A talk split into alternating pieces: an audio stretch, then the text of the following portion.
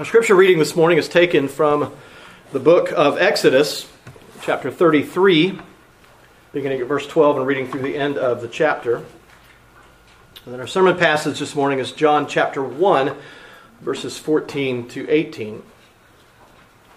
So again, our scripture reading, Exodus 33, 12 to 23, and our sermon passage, John 1, 14 to 18. Brothers and sisters, this is the very word of God. This is the Lord who speaks to you, his people. His voice is full of grace and truth. This is his word for you today. Moses said to the Lord, See, you say to me, Bring up this people, but you have not let me know whom you will send with me. Yet you have said, I know you by name, and you have also found favor in my sight. Now, therefore, if I have found favor in your sight, Please show me now your ways, that I might know you in order to find favor in your sight. Consider too that this nation is your people. And he that is the Lord said, My presence will go with you, and I will give you rest. And he said to him, If your presence will not go with me, do not bring us up from here. For how shall it be known that I have found favor in your sight, I and your people? Is it not in your, in your going with us, so that we are distinct, I and your people, from every other people on the face of the earth? And the Lord said to Moses, This very thing that you have spoken I will do. For you have found favor in my sight, and I know you by name. Moses said, Please show me your glory. And he said, I will make all my goodness pass before you, and will proclaim before you my name, the Lord. And I will be gracious to whom I will be gracious, and I will show mercy on whom I will show mercy. But, he said, you cannot see my face. For man shall not see me and live. And the Lord said, Behold, there is a place by me where you shall stand on the rock. And while my glory passes by, I will put you in, in a cleft of the rock. And I will cover you with my hand until I have passed by. Then I will take away my hand. And you shall see my back, but my face shall not be seen. Now, turning to John's Gospel, chapter 1, beginning at verse 14 and reading through verse 18. And the Word became flesh and dwelt among us. And we have seen his glory, glory as of the only Son from the Father, full of grace and truth. John bore witness about him and cried out, This was he of whom I said, He who comes after me ranks before me, because he was before me. For from his fullness we have all received grace upon grace. For the law was given through Moses, grace and truth came through Jesus Christ. No one has ever seen God.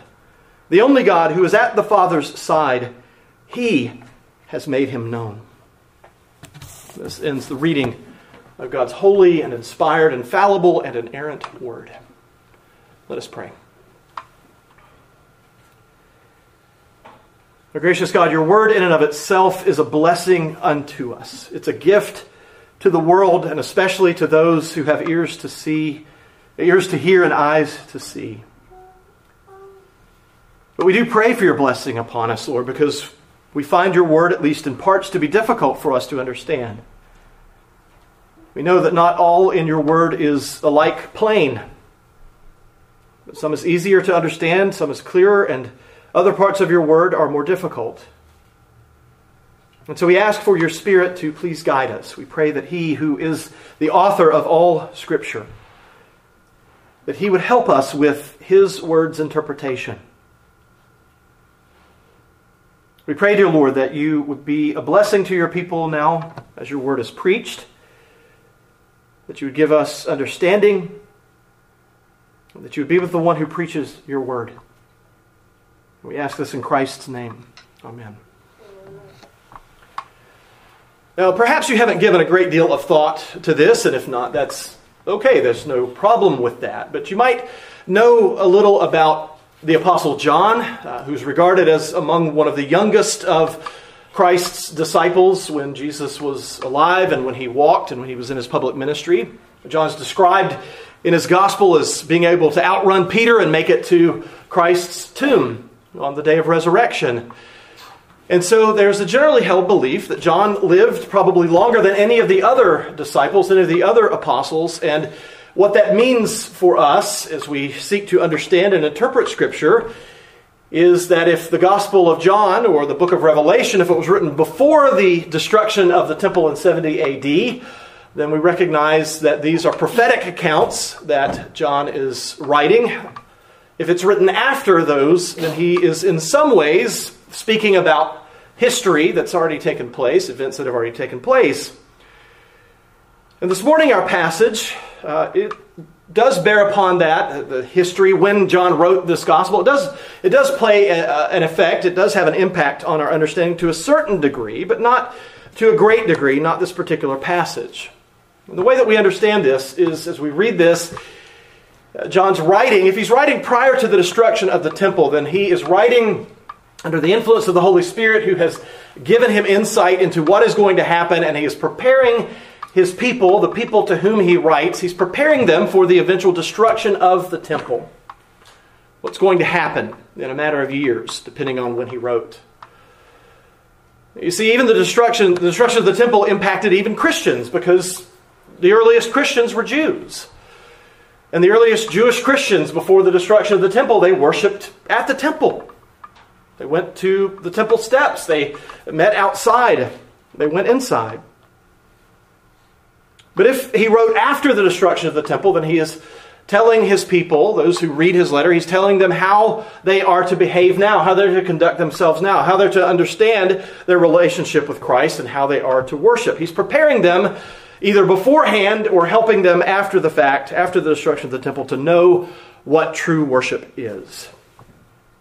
Now, we've seen at other times, as you read through the scriptures, and particularly uh, the Old Testament, as you reach the end of the Old Testament, you read about the accounts of what God's people did in exile, how they handled being without the temple when it was destroyed. We've seen how the Jewish people and the early Jewish Christians dealt with the loss of the temple.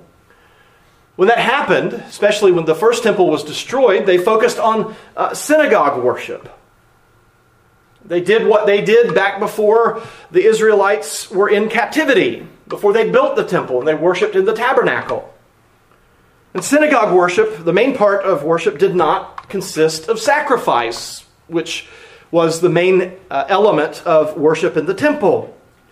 In synagogue worship, the Jewish people focused on the law of God. Now, in our passage this morning, John the Apostle seems to be concerned about either the coming destruction of the temple in Jerusalem, or if you hold to a later date for when John wrote this book, the destruction of the temple that had already taken place. And one way or another, John's intended recipients of this book already were or would be dealing with the absence of the temple in which they could worship. John is answering a major question that Christians will have or already do have. What are they to do about worship when the temple's gone? Now, you remember the first three verses of the Gospel of John, those opening verses, they take us back to the dawn of creation. And now in this passage, John is taking us back to somewhere else, not as far back as creation, but he's taking us back to the time following the exodus from Egypt when God tabernacled among his people at Mount Sinai. And so the answer that John provides to the question of where worship in the light of the destruction of the temple, the answer isn't synagogue worship. It's not worshiping in the tabernacle. It's worshiping in the tabernacle that is Jesus Christ. They don't revert back to what they had done previously when they were in exile or in the absence of temple. They worship in Jesus Christ, who is their tabernacle, who is their shelter. Well, this is the, the thought that I want you to hold before you as we work our way through the sermon today. God's only Son, the eternal Word, became flesh so that we might behold His glory and worship Him. God's only Son, the eternal Word, became flesh so that we might behold His glory and worship Him. The sermon is divided into two parts of human flesh and divine glory, verses 14 and 15. And the second part, seeing Jesus, is seeing God, verses 16 to 18. Of human flesh and divine glory, that's part 1, verses 14 to 18. Of seeing Seeing Jesus is seeing God, verses 16 to 18. So let's look at the first section of the sermon of human flesh and divine glory. Verse 14 says, And the Word became flesh and dwelt among us, and we have seen his glory, glory as of the only Son from the Father, full of grace and truth. Now, how do we get that John here is making some kind of a reference back to the Old Testament, back to the time when Moses had led his people out of Egypt, and when they're traversing, when they're walking about in the wilderness? Well, verse 14 gives us those clue, that clue. The Word became flesh and dwelt among us. Before we get to, to how we understand the background to this, we need to understand a couple of things about this verse, verse 14. This first phrase, the Word became flesh, that first phrase is offensive to Jewish people. The Word became flesh and dwelt, dwelt among us. One Jewish scholar said that the idea that God would take on human form was repulsive to Jews. He wrote, It contradicts our concept of God as being above and beyond the limitations of the human body and situation. In the Jewish conception of who God is, there's no possibility for Him coming down to us and taking on human flesh. And this repulsion is not so different from the ancient Greek philosophical distinction between the material world and the spiritual world, that, that philosophical idea that led to Gnosticism, which is a heresy of the early church. They believed that the human body belongs to the material world, which, according to one ancient philosopher, was a mass of evil. And so when John writes, the Word became flesh and dwelt, dwelt among us, he's offending both Jew and Gentile here. But his words are offensive to modern ears, to postmodern sensibilities as well. Because the Word becoming flesh, the Son of God coming into our world as a baby, growing into a man, it demonstrates need on our part, doesn't it? If we didn't need a Savior, there would be no need for a Savior to come. And so, why would God take such a drastic measure of sending His only Son to be born of a woman? The birth of Jesus Christ contains within it the inescapable fact that human beings need to be saved. We need to be rescued. That's why so many people spend so much time trying to paper over this time of year and the meaning behind it. And so, just as repulsive as the idea uh, of God taking on human form is to Jews, so is the idea that we are unable, in an ultimate sense, to take care of ourselves. Human beings rebelliously thumb our noses at God and say, We don't need any help. We can manage just fine on our own, thank you very much. We don't need you. But in refusing to acknowledge that God took up human flesh and dwelt among us, we refuse to see that man's disobedience to God threw us all into a state of sin and misery, from which we cannot escape. We can't extract ourselves from this estate. And so, as a result of our parents' uh, our first parent's disobedience, we are all sinful through and through. We're all in desperate need of rescuing. And God, having made a covenant in which He promised to save a people for Himself, was willing to do what it took to save those people. And that meant that in the fullness of time, God sent His one and only Son, His only begotten Son, to be born in human flesh. As Philippians chapter 2, verses 5 to 11 shows, the eternally divine Son took up human flesh. He added to his divine nature a human nature. And so God the Son was enfleshed. And John says that the enfleshed Son of God, the Word, dwelt among us. Now, here's where we get to this Old Testament Exodus background for what John is writing in our passage this morning. Another way of putting it that will help us better understand what John is getting at here is that the word tabernacled among us. The word that John uses here, that's translated in the ESV and other English translations as dwelt, is the Greek word that means to set up a tent. But this Greek word is used in the, the Greek Old Testament, the Septuagint, wherever the word tabernacle is used in Hebrew. And so one commentator wrote just as God tabernacled with his people in the wilderness, that is in the Sinai desert, God's word tabernacled among the witnesses of the new Exodus accomplished in Jesus. God is once again dwelling with his people, just as he did when he led them out of, of Egypt. Now, that's the point that John is making here. His tabernacle is a fleshy tabernacle. Which means that God dwells with his people now in a way that he never had before. Whereas God's Old Testament people never saw him, even when they worshiped him in the tabernacle and the temple, even though they saw the, the cloud during the day and the pillar of fire at night, they never saw God. But John can now write, and we have seen his glory, glory as of the only Son of the Father, full of grace and truth. John says, We have seen God. And we read part of Exodus 33 just prior to reading the sermon passage. And it's one of it's one commentator's contention, and I think a convincing one, that Exodus 33 and 34 provide John's background for what he writes in these verses. In the passage that we read from Exodus 33, God says to Moses in verse 20, You cannot see my face, for man shall not see me and live. And John is saying in our passage that you have now seen God's face, because you have seen his one and only Son, the Word, who became flesh and tabernacled among us. You have beheld his glory which is full of grace and truth. Now, the background to the phrase full of grace and truth is Exodus 34, verses 5 and 6, which says this The Lord descended in the cloud and stood with him there and proclaimed the name of the Lord. The Lord passed before him and proclaimed, The Lord, the Lord, a God merciful and gracious, slow to anger, and abounding in steadfast love and faithfulness. Now, how is it possible that John might be referencing this passage in Exodus 34 when he writes glory as of the only Son from the Father, full of grace and truth? Well, the first clue we get of a relationship between these two passages is God descending in the cloud to Mount Sinai and standing there with Moses. This cloud that descended upon the mount was the Shekinah, or the glory cloud of God. And John is talking about seeing God's glory in verse 14 and how Jesus has made his glory manifest. And that John and other eyewitnesses, John the Baptist and other eyewitnesses, saw the glory of God. The passage in Exodus 34 is about Moses having asked and now being able to see God, though only his back. For as he said in chapter 33, no man can see me and live.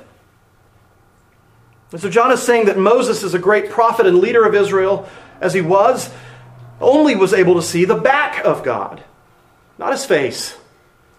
But Jesus' disciples, however, saw the fullness of God's glory. They looked upon the face of God, as it were. But then John, the apostle, makes the point that John the Baptist saw it first.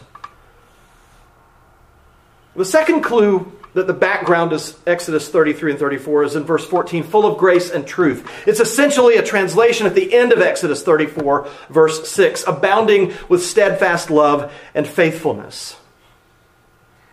The connection between steadfast love and grace ought to be readily evident. But truth is connected to faithfulness if we understand truth as being true to your word. And God is. He is true to his word. He's true to his word because he is truth itself. And the Apostle John has already referenced John the Baptist earlier in verses 6 to 8, the passage right before our sermon passage today. And he said there that there was a man named John who came to bear witness about the light so that all, uh, so that all might believe in the light. And in verse 15, he now speaks of John as carrying out his duty of bearing witness. The English Standard Version has verse 15 as a parenthetical statement, which contains a quote of John the Baptist quoting himself. John bore witness about him and cried out, This was he of whom I said, He who comes after me ranks before me, because he was before me. It's a confusing statement, but think about this. Chronologically, John the Baptist's cousin, Jesus, came after him. He was born after John the Baptist. But Jesus' public ministry also came after John's. John started his public ministry before Jesus did. So Jesus truly did come after John the Baptist. But as John says, Jesus ranks before him. John the Baptist understands implicitly what John the Apostle had to state explicitly at the beginning of the book. In the beginning was the Word, and the Word was with God, and the Word was God. Like Moses, who witnessed God's glory before anyone else, John the Baptist witnessed the glory of God in the flesh before anyone else. And that brings us to the second and the final point of our sermon today. Seeing Jesus is seeing God. Verse 16 says, And from his fullness we've all received grace upon grace. Now, there are times in our lives when it feels like we know only grief upon grief. It piles up upon us. We should always remember, but especially in those times of grief, that, grief, that Jesus is full of grace and truth, as verse 14 says. And from this fullness, he gives us grace upon grace. Jesus is an overflowing fountain of grace. The resources of his grace are inexhaustible. The well of his grace will never run dry. You can go to him again and again, not needing to worry about being turned away empty handed. And so, for those of us who have experienced grief upon grief, remember that Christ Jesus gives grace upon grace. That he never tires of you asking him for more. Verse 17 sets up a contrast between Moses and Jesus Christ, both of whom are mentioned by name for the first time here. John writes, For the law was given through Moses, grace and truth came through Jesus Christ. From Moses, we received the law, just as from Moses, we received the history of the creation of the world, to which John has already pointed at the beginning of the gospel. But from Jesus, the creator of the world, we receive not the law, but grace and truth. But Moses and Jesus are not equal opposites in this contrast. As one commentator writes, Christ is greater than Moses, as the one whom Moses saw was greater than Moses. In the fourth gospel, the glory witnessed by Israelite prophets was that of Jesus himself. And so Moses beheld the glory of Jesus, even from the back. Even though John the Apostle is contrasting Moses with Jesus, we must remember that it is Moses and John the Baptist who are most alike here. They are essentially equals in this uh, equation between Moses of the Old Testament and the New. Moses and John the Baptist were both witnesses to God's glory. But John's purpose in verse 17 is to show how much greater Jesus is than Moses. He's seeking to convince those who believe that there was no greater person than Moses in the history of Israel that one greater has come. Through Moses came the law. And the law stood huge in the lives of Jewish people. It still does. But through Jesus, who, as the eternal Word, is the embodiment of the law, came grace and truth. And our passage ends with this statement in verse 18 No one has ever seen God, the only God who is at the Father's side. He has made him known. We cannot see God the Father, who is Spirit. Nor for the same reason can we see God the Holy Spirit, but we can and we will behold his Son. Jesus Christ was physically, visibly present when he walked the earth, and he is physically and visibly present even now at his Father's right hand in heaven. And those who have gone on before us to be with him, they behold him with spiritual eyes in the fullness of his glory. They behold him. In the incarnation, he was 100% divine and 100% human, and he continues to be so even now. And when he returns to judge both the living and the dead, he will still be fully God and fully man. And at that time, when Jesus returns, we will behold his true glory in all of its divinity and all of its humanity. We now see as through a glass darkly, but then we will truly see. We will behold his glory full of grace and truth. It's significant that the God of Abraham, Isaac, and Jacob, the God of Moses, when he came in the flesh, he came bearing not the law, he came bearing grace and truth. And it's astonishing that though the eternal Word who came in the flesh came bearing grace and truth, so many persist in their refusal to believe in him. There are those who believe and there are those who don't. There are those who will not believe, who refuse to believe. God's one and only Son has given the right to all who believe in him, in his name, to become the children of God. And as his children, you, be- you behold his glory as you worship him. No, you don't yet see him face to face. But you have a sure promise that you will. And because of that, you spiritually behold him when you gather together to worship him. Those who refuse to believe in Jesus Christ will not receive grace and truth from him. They would rather perish, it seems, than bend their knee in faith and confess Jesus Christ as Lord. But to all who do believe in the name of Jesus Christ, you will receive, you have received, you will continue to receive grace upon grace. There's no end to his exhaustless reservoir. Out of this grace that you have received, you can gratefully bow down and worship your Lord, your King, your God. He's given you that ability. And you can do it even in the midst of trial, even in the midst of sorrow, even in the midst of living in a curse filled world, which tells you that you have no business worshiping a God, any God, much less the true and living one. Brothers and sisters, you have been given grace upon grace.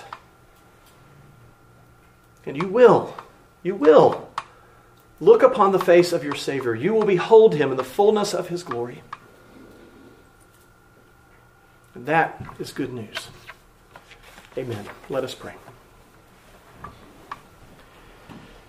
Our gracious God, Father, Son, Holy Spirit, what a blessing it is to know that we will behold you in the fullness of your glory. But we're thankful that in a spiritual sense, we behold you even now, that we know you, though not fully, we know you truly. We are grateful that you have revealed yourself to us in your word. That your word gives us all that we need to know for salvation, all that we need to know for living life in this fallen world. But Lord, we pray that we truly would behold you face to face. We pray that you would protect us. We pray that you would guard us. We pray that you would cause us to walk with you all of our days. We pray, dear Lord, for those who may be straying, who are struggling in their faith, who are asking questions, who are, doing so perhaps from a skeptical standpoint. We pray, dear Lord, that you would please bless them with grace and truth. We ask, O oh Lord, that you would cause us by your Spirit to stand firm in the faith. And we pray this in the name of the Lord Jesus Christ. Amen.